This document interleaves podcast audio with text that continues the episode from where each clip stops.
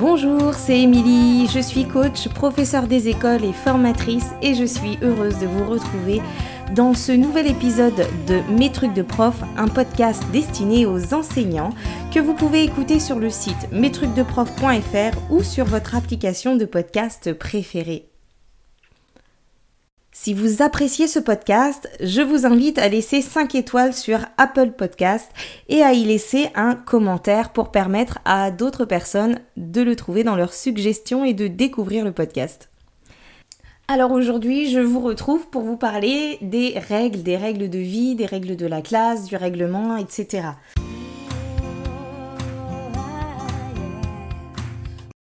Au moment où je vous parle, en fait là, la rentrée a eu lieu il y a une semaine et du coup c'est le moment idéal pour euh, instaurer les règles, pour installer les règles dans la classe, pour les construire avec les élèves. C'est important de prendre le temps de bien les installer. Mais en fait, avant toute chose, j'ai envie de vous dire que ce qui est vraiment nécessaire, c'est que nous, les adultes, que nous, nous soyons au clair avec certaines choses, au clair avec ce que c'est qu'une règle, que nous soyons au clair avec ces règles et au clair avec euh, comment elles peuvent s'organiser et comment on pourrait les hiérarchiser. Donc en fait, les règles, elles sont là pour régir le fonctionnement de la vie en collectivité et du coup, elles sont essentielles en fait pour assurer le cadre, un cadre propice aux, apprentissages, un cadre dans lequel les élèves vont se sentir en sécurité à la fois physique mais aussi euh, affective et émotionnelle. Mais ça, c'est comme tout. Pour que tout le monde s'en empare, pour que tout le monde les respecte, il faut que ces règles, en fait, elles aient du sens pour chacun qu'elles aient du sens pour les élèves, qu'elles aient du sens pour nous les enseignants, qu'elles aient du sens aussi pour les parents éventuellement. Et donc pour ça, il faut surtout qu'elles soient donc claires et qu'elles soient explicites. Donc voilà pourquoi il est important de les travailler en début d'année. Je dis ça parce que des fois on a l'impression que voilà, c'est quelque chose qui se fait, une habitude, on réfléchit pas, c'est le début d'année, on instaure les règles. Mais c'est important de savoir pourquoi on le fait. Et qu'est-ce qui se passe si on ne le fait pas?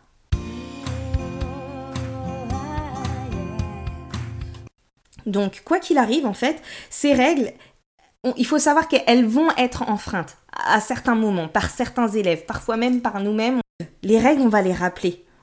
On va devoir les répéter. Quoi qu'il arrive, il faudra les retravailler.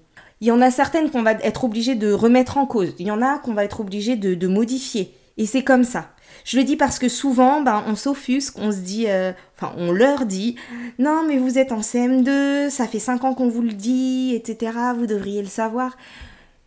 Ils le savent, hein, mais ça n'empêche qu'il faut, le, qu'il faut le répéter. De la même manière que nous, on sait qu'il faut traverser quand le bonhomme est vert et sur le passage piéton et que ça nous arrive de ne pas le faire. En fait, c'est comme ça dans toutes les écoles. Donc quand un élève enfreint une règle, on le prend pas pour soi. Je vous renvoie là euh, à l'épisode euh, sur les accords Toltec. Ne rien prendre pour soi. Et puis quelque part, on peut ne même pas être étonné. On sait qu'on va devoir répéter. Donc avant de réfléchir à comment instaurer ces règles, il faut que je clarifie avec vous les différents niveaux de règles c'est quelque chose qui n'est pas toujours clair en fait dans nos têtes, dans nos têtes d'adultes, et quand ce n'est pas clair pour nous, eh ben on ne peut pas l'expliciter aux élèves. Et c'est nécessaire à savoir pour euh, relativiser nos réactions et adapter les sanctions euh, quand on en donne, quand il y a lieu. Donc en fait, il y a trois niveaux de règles. Le premier niveau, c'est tout ce qui va concerner la loi, toute la partie des règles qu'on va instaurer en classe et dans l'école, mais qui en fait relève de la loi. C'est-à-dire ce qui est écrit dans la loi, qui est identique pour tout le monde. Je pense euh, à tout ce qui est discrimination, vol, insulte, dégradation. Et où on pourrait dire que même à l'extérieur de l'école, c'est valable. Même pour les adultes, c'est valable. Et même les adultes seraient sanctionnés en cas de non-respect. Et c'est l'occasion du coup de parler du fait que nul n'est censé ignorer la loi et que nul n'est au-dessus de la loi. Donc vous comprendrez que du coup ces règles-là, elles peuvent pas être traitées au même niveau que les autres règles.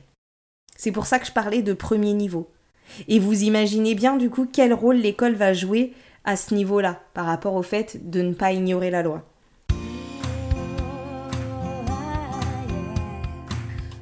Le deuxième niveau de règles, c'est ce que je vais appeler les codes.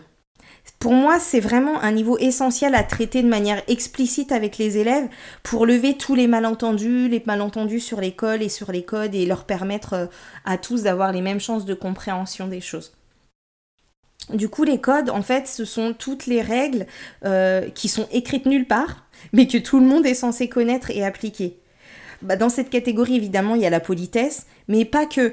Il y a aussi euh, toutes les attitudes, les comportements attendus euh, dans certaines situations. Euh, il y a des élèves qui les ont déjà, ces codes, qui les ont acquis en famille ou qui les ont bien observés. Et puis il y en a d'autres qui ne les connaissent pas ou qui ont d'autres codes et, et qui voient pas du tout l'universalité qu'il peut y avoir dans certaines attitudes ou dans certaines réactions.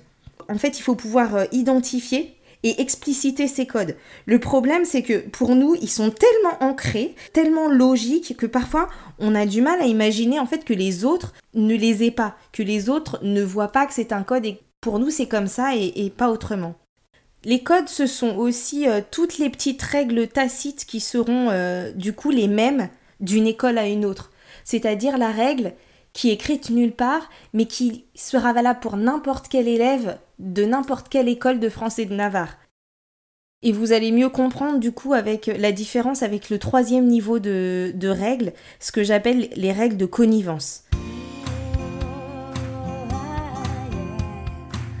Alors ces règles de connivence, ce sont celles qui sont établies entre deux personnes, entre les enseignants et les élèves. Ce sont les règles qui ne sont valables que dans notre école ou que dans notre classe. Par exemple, euh, les CE2 qui ont le terrain de foot le vendredi après-midi, ou bien le fait euh, d'écrire la, la date à trois carreaux. Voilà, ça ce sont des règles de connivence entre les élèves et les enseignants d'une école. Et on change d'école, on n'aura pas la même règle. Donc dans cette catégorie de règles, dans ce niveau, on va retrouver certaines règles qui sont euh, issues du règlement de l'école et d'autres qui sont spécifiques à la classe. Et c'est important de pouvoir distinguer les deux. Pour pouvoir dire, ben voilà, il y a les règles de l'école, et ça c'est valable dans toute l'école, donc ça commence déjà à, dépasser le cadre de la classe, et ça veut dire que si on reste euh, dans la même école du CP au CM2, ben cette règle-là, on va la retrouver, quelle que soit la classe dans laquelle on est, alors que les règles qui sont euh, juste les règles de la classe, et eh ben elles seront valables que dans cette classe. On change de classe, on change d'école, euh, c'est plus la même chose. Et puis j'aurais envie d'ajouter du coup une sous-catégorie à ces règles de connivence. Ce sont nos règles internes en fait, celles qui découlent de notre propre mode d'emploi personnel, de notre caractère, de nos limites. Et celles-là aussi, il faut pouvoir euh, en avoir conscience pour pouvoir les rendre claires pour les élèves pour fonctionner mieux avec eux.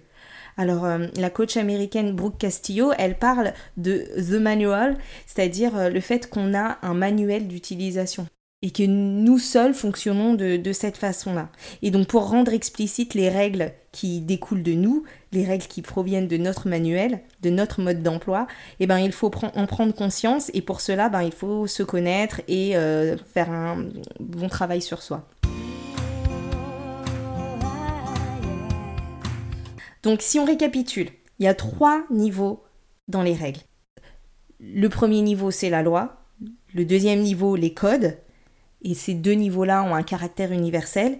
Et la troisième catégorie, ce sont les règles de connivence qui ne concernent que l'école ou la, classe et qui ne sont pas du, tout, du coup pas à mettre euh, sur le même plan que les autres.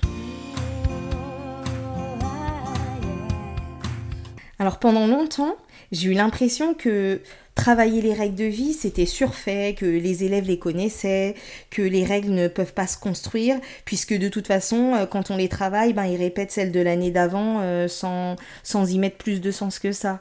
Donc j'avais essayé de travailler la correspondance droit, devoir, mais des fois ça matche pas, euh, des fois on ne trouve pas la formulation qu'il faut. Et j'avais de beaux documents, on les écrivait ensemble, mais il y avait un truc qui manquait parce que voilà, j'avais l'impression de le faire parce que tout le monde le faisait, mais euh, ça me parlait pas plus que ça.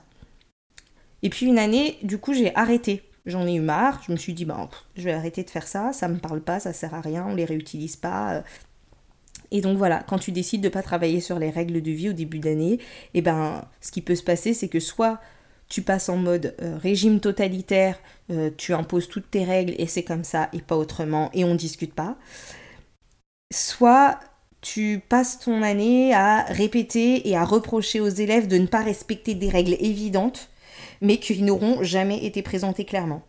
Un peu comme si tu reprochais aux élèves de ne pas euh, connaître leur table de multiplication, par exemple, alors que tu ne leur as pardonné cette année, parce que quand même, euh, euh, tu estimes qu'ils le font depuis le CE1 et qu'ils n'ont qu'à chercher dans leur vieux cahier.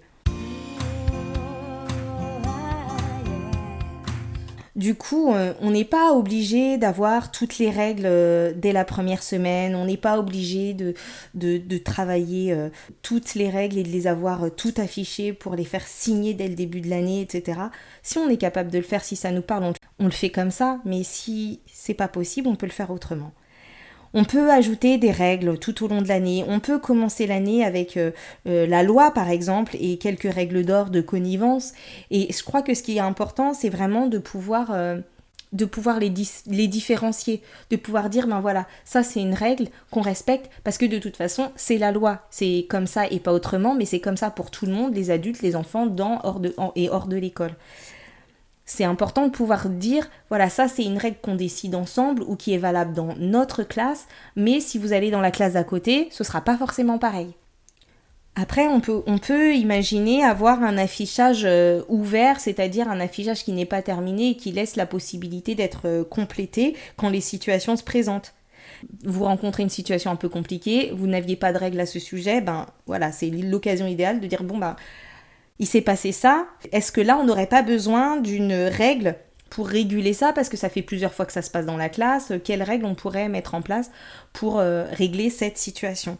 Et cet affichage qu'on pourrait avoir dans la classe qui serait ouvert dans l'idée où on n'aurait pas vu toutes les règles tout de suite parce qu'on ne peut pas imaginer toutes les situations qui vont se passer euh, dans l'année, on peut le segmenter en quatre parties. Une partie qui concernerait la loi, une partie qui concernerait les codes, une partie qui concernerait les règles de l'école et une partie qui concernerait les règles de la classe. Et on peut compléter au fur et à mesure et euh, faire naître une discussion à chaque fois. Ça évite de faire une longue séance ou des séances à rallonge euh, sur les règles où finalement à la fin euh, il y en a plus que trois qui participent ou plus personne n'écoute et on amène tout et on passe vite. Du coup, on peut s'autoriser à ça et ajouter les règles petit à petit et se donner toute la première période pour les construire et pouvoir les compléter quand c'est nécessaire. Si vous optez pour ça, ce que je vous conseille, c'est de numéroter les règles pour pouvoir y faire référence facilement. Au mot dans l'année, ah ben tiens, là, euh, rappelle-toi, règle numéro 4 qui est affichée là, euh, ou quelle règle tu n'as pas respectée en faisant ça, euh, voilà. Autre conseil, c'est d'essayer de formuler les règles de façon positive, en dictant plutôt l'attitude à avoir plutôt que celle à proscrire.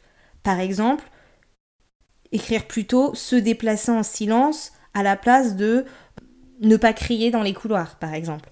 Ou euh, prendre soin du matériel vaudra mieux que ne pas abîmer le matériel. Donc d'essayer de trouver la formulation positive, donc dans l'idée de se dire, eh ben ma règle, elle va dicter comment il faut se comporter.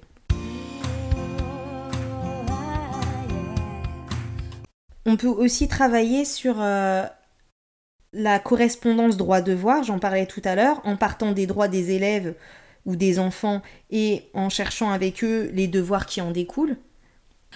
Le fait de se laisser la possibilité de compléter les règles au fur et à mesure, ça permet de d'axer un moment euh, sur, sur cet aspect-là, les droits, les devoirs, mais de pouvoir compléter, de pouvoir y revenir après, de pouvoir faire une petite séance.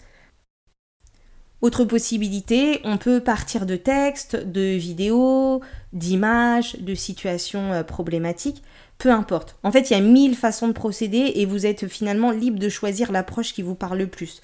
Mais ce que je voudrais que vous gardiez en tête, ce sont vraiment ces différents niveaux. Parce qu'on ne sanctionnera pas de la même façon euh, celui qui insulte son camarade de gros, parce que c'est interdit par la loi, et celui qui joue sur le terrain euh, à la mauvaise, euh, avec la mauvaise classe ou le mauvais jour. Et pourtant, ben, quand on n'a pas ça en tête, c'est quand même souvent ce qui se passe.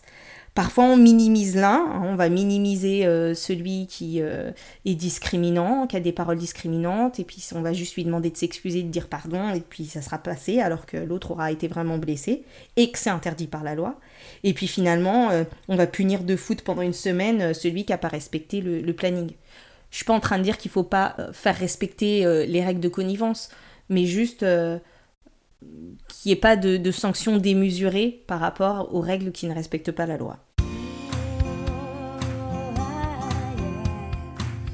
Voilà, j'espère que cet épisode vous aura apporté des éclairages et vous aura permis de peut-être penser les choses autrement ou de vous conforter dans quelque chose que vous faites déjà.